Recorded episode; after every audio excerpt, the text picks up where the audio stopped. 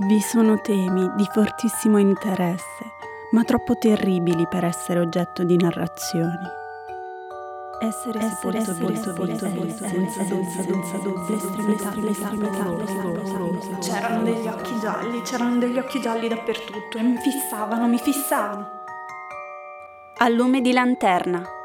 Storie del terrore.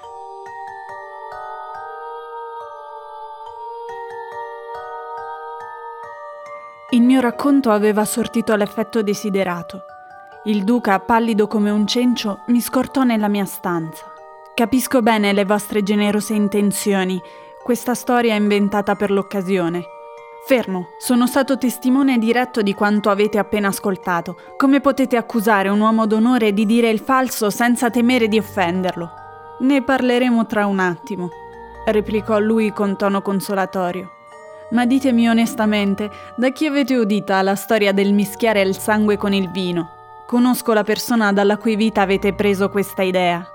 Vi assicuro che non l'ho presa da nessun'altra vita che quella di Filippo. Certo possono esistere storie simili, come quella del grido ad esempio, ma anche quella singolare maniera di legarsi l'un l'altro per sempre può essere venuta in mente anche ad altri due fidanzati. Infatti, Eppure tanti paralleli potrebbero tracciarsi fra la vostra narrazione e un'altra storia. Questo è possibile. Tutte le storie d'amore discendono dallo stesso lignaggio e non possono negare la loro parentela reciproca. Non importa, replicò Marino, ma desidero che ora in poi vi asteniate dal fare qualsivoglia allusione alla mia vita passata e ancor meno che riferiate certi aneddoti al conte. A queste condizioni e solo a queste condizioni perdonerò la vostra ingegnosa invenzione di prima. Condizioni? Perdonarmi? E voi osate parlare così a me? Questo è troppo. Ecco la mia risposta. Domani mattina il conte saprà che siete stato fidanzato. Marchese, se solo voi osate... Oh, oh, certo che oso. È a un vecchio amico che lo devo. L'impostore che ora accusami di falsità non indosserà mai più la sua ingannevole maschera in questa casa. Nonostante i miei sforzi, la foga mi aveva condotto tanto lontano che si rese inevitabile un duello. Il duca mi sfidò e restammo d'accordo nel congedarci che ci saremmo incontrati il mattino seguente, con le pistole, in un bosco vicino. Così, alle prime luci del giorno, prendemmo ciascuno uno dei nostri servitori e ci inoltrammo nella foresta. Marino, notando che non avevo dato alcun ordine in caso fossi stato ucciso, si prese la briga per mio conto e di conseguenza disse al mio servitore cosa fare del mio corpo come se tutto fosse già stato preordinato. Quindi mi si rivolse ancora prima che ci battessimo, poiché il nostro duello non potrà che essere impari. Io sono giovane e in molte occasioni la mia mano si è rivelata salda. È vero, non ho mai ucciso nessuno, ma ho sempre colpito il mio avversario esattamente nel punto che volevo. Stavolta però dovrò per la prima volta abbattermi all'ultimo sangue essendo questo l'unico mezzo efficace per impedirvi di nuocermi, a meno che non mi diate la vostra parola d'onore di non svelare nulla della mia vita passata al conte, nel qual caso acconsento a dichiarare la faccenda conclusa qui. Ovviamente non potevo che rifiutare la sua proposta, e così feci. Se è così, raccomandate l'anima a Dio. Ci preparammo. A voi sparare per primo, mi disse. Vi lascio il primo colpo, risposi rifiutò di sparare. Allora tirai il grilletto e gli feci saltare la pistola dalle mani. Apparve sorpreso, ma ancora più grande fu il suo stupore quando presa un'altra pistola, il suo colpo mi mancò. Diceva d'aver mirato al cuore e non poteva nemmeno addurre come ragione che la paura mi avesse indotto a fare un qualche movimento, impedendogli di prendermi. Su sua richiesta feci fuoco una seconda volta e ancora mirai alla pistola che teneva alla mano sinistra. Con sua grande sorpresa essa cadde ancora, ma la pallottola gli era passata così vicina alla mano che ne riportò un'escoriazione. Quando il suo secondo colpo mi mancò ancora una volta, dichiarai che non intendevo fare fuoco una terza. E visto che era possibile che fosse stata la sua agitazione di mente a farlo fallire per due volte, gli proposi una sortita onorevole. Prima che avesse il tempo di rifiutare la mia offerta, il conte, che nutriva qualche sospetto, arrivò e assieme a sua figlia si mise in mezzo a noi. Condannò con vigore un simile comportamento da parte dei suoi ospiti e domandò spiegazioni sulla causa della nostra disputa. Spiegai allora ogni cosa alla presenza di Marino, il cui palese imbarazzo convinse il conte e Libussa che i suoi rimorsi di coscienza dovevano essere veri. Ma subito il duca fece leva sull'amore di Libussa, facendo cambiare completamente idea al conte, il quale, quella sera stessa, mi disse Avete ragione, dovrei comportarmi con severità e mandare via il duca da casa mia. Ma chi avrebbe da guadagnare la Pollonia che lui ha abbandonato e che non rivedrà comunque mai più? A ciò si aggiunge che lui è l'unico uomo per il quale mia figlia abbia mostrato un autentico affetto. Lasciamo che i giovani seguano le loro inclinazioni. La contessa è dello stesso esatto parere e ha anche aggiunto che la farebbe molto soffrire se quel bel veneziano venisse mandato via da casa nostra. Quante piccole infedeltà si commettono ogni giorno nel mondo e vengono perdonate viste le circostanze. Mi sembra però che tali circostanze vengano a mancare in questo caso, risposi. Tuttavia, vedendo che il conte rimaneva della sua opinione, mi astenni dal fare ulteriori commenti. Il matrimonio ebbe luogo senza intoppi, ma anche in quel caso la festa fu poco lieta, benché vivace e lussuosa. Il ballo la sera fu assai triste. Solo Marino danzava in preda alla più sfrenata allegria. Fortunatamente, signor Marchese, mi disse all'orecchio lasciando per un istante le danze e ridendo forte. Qui non sono ancora arrivati i fantasmi, a differenza di quella vostra notte a Venezia. Non cantate, Vittoria, troppo presto, risposi levando il dito. La sfortuna cammina a passo lento e spesso non ce ne accorgiamo finché non ce l'abbiamo alle spalle. Contrariamente alle mie intenzioni, questo dialogo lo rese silenzioso Ciò che più mi convinse dell'effetto in cui lo aveva gettato fu la raddoppiata foga con cui il duca si lanciò nuovamente nelle danze. Invano la contessa lo pregò di aver cura della propria salute. Solo le suppliche di Libussa riuscirono a farlo sedere per riprendere fiato, dato che non ce la faceva più. Pochi minuti dopo vidi Libussa in lacrime, e non parevano affatto lacrime di gioia, Subito dopo lasciò il salone, ero distante dalla porta e così non potei dubitare nemmeno per un istante che fosse veramente Libussa. Ma quel che mi parve stranissimo fu vederla rientrare pochi secondi dopo, con l'aria più serena del mondo. La seguì e la vidi invitare il duca alle danze. Non solo non moderò la foga di lui, ma la condivise e la eccitò ancora di più col proprio esempio. Notai anche che alla fine delle danze il duca prese congedo dai genitori di Libussa e scomparve con lei da una piccola porta che conduceva alla camera nuziale. Mentre cercavo di spiegarmi come fosse possibile che Libussa avesse mutato così velocemente il suo stato d'animo, udii il conte e il suo valletto conversare a bassa voce davanti alla porta.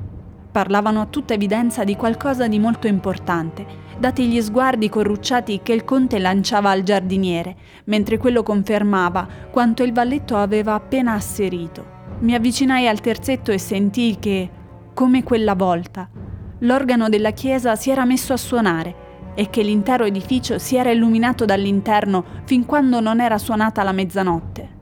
Il conte era estremamente innervosito dal fatto che lo si disturbasse con quella storia tanto stupida e chiese loro perché non l'avessero informato prima rispose che erano tutti ansiosi di vedere come sarebbe finita. Il giardiniere aggiunse che il vecchio cappellano sarà mostrato di nuovo e che i contadini che abitavano al limite del bosco avevano addirittura detto d'aver visto la cima del monte, sopra la vallata, illuminarsi a giorno e gli spiriti che ci danzavano in cerchio. Benissimo, esclamò il conte con aria tetra. Così sono tornate fuori tutte le vecchie corbellerie. Immagino che a un certo punto ci si metterà anche la sposa cadavere. Il valletto aveva messo il giardiniere da parte perché non facesse adirare il conte ancora di più, e così presi la parola. Potreste almeno ascoltare cosa dicono d'aver visto. Che vuol dire la sposa cadavere? domandai al giardiniere. Quello si strinse le spalle. Non avevo ragione? Eccoci qua. Adesso entrerà in scena anche quella lì. Questi si rimuginano queste cose in testa e va a finire che la vedono davvero.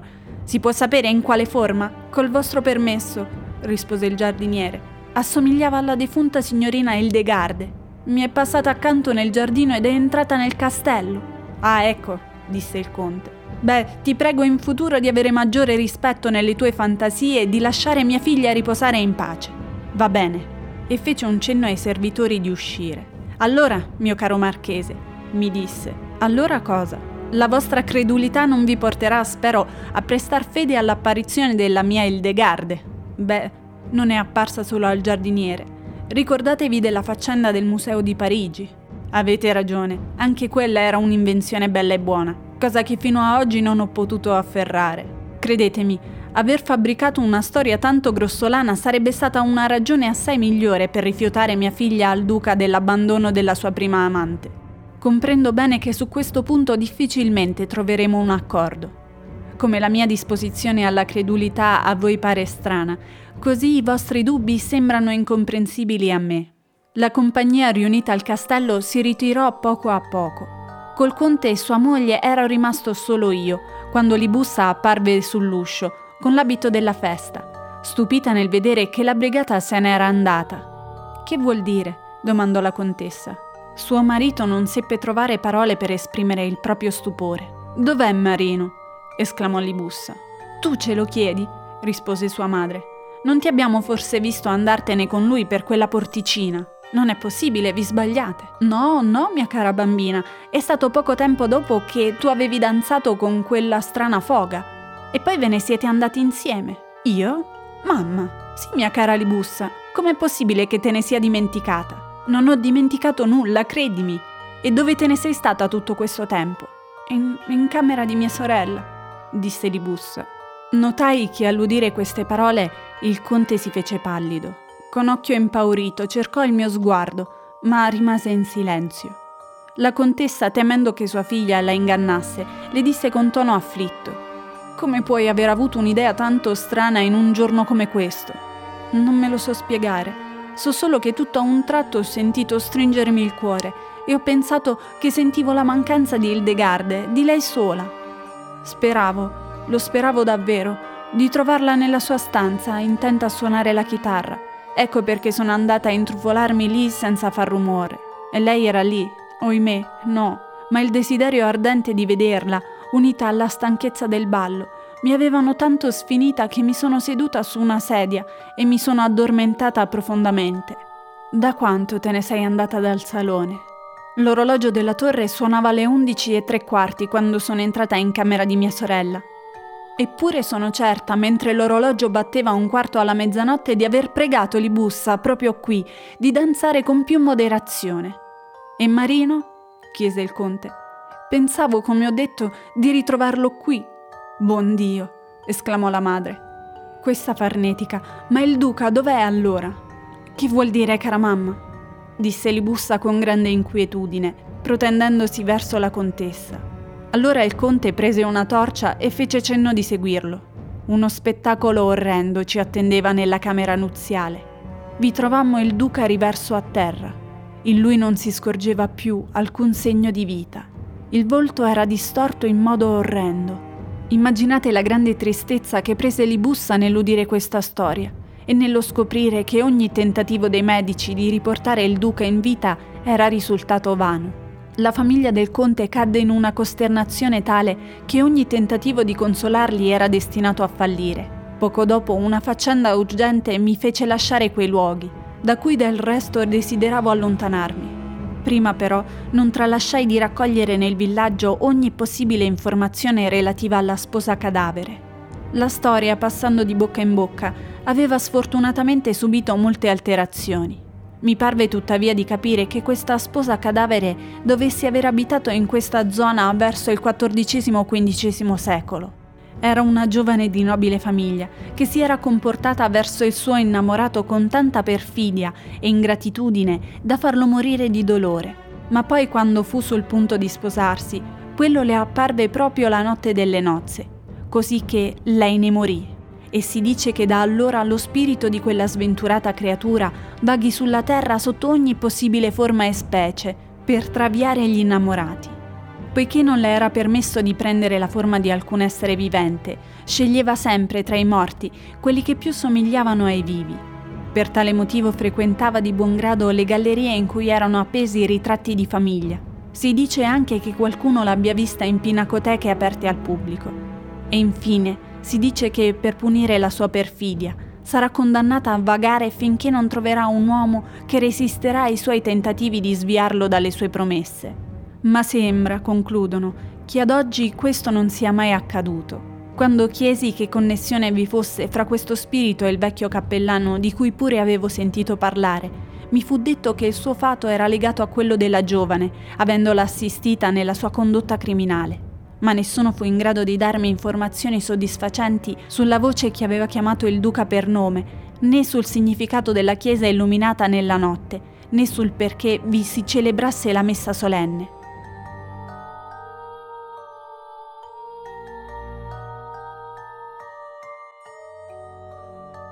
A lume di lanterna.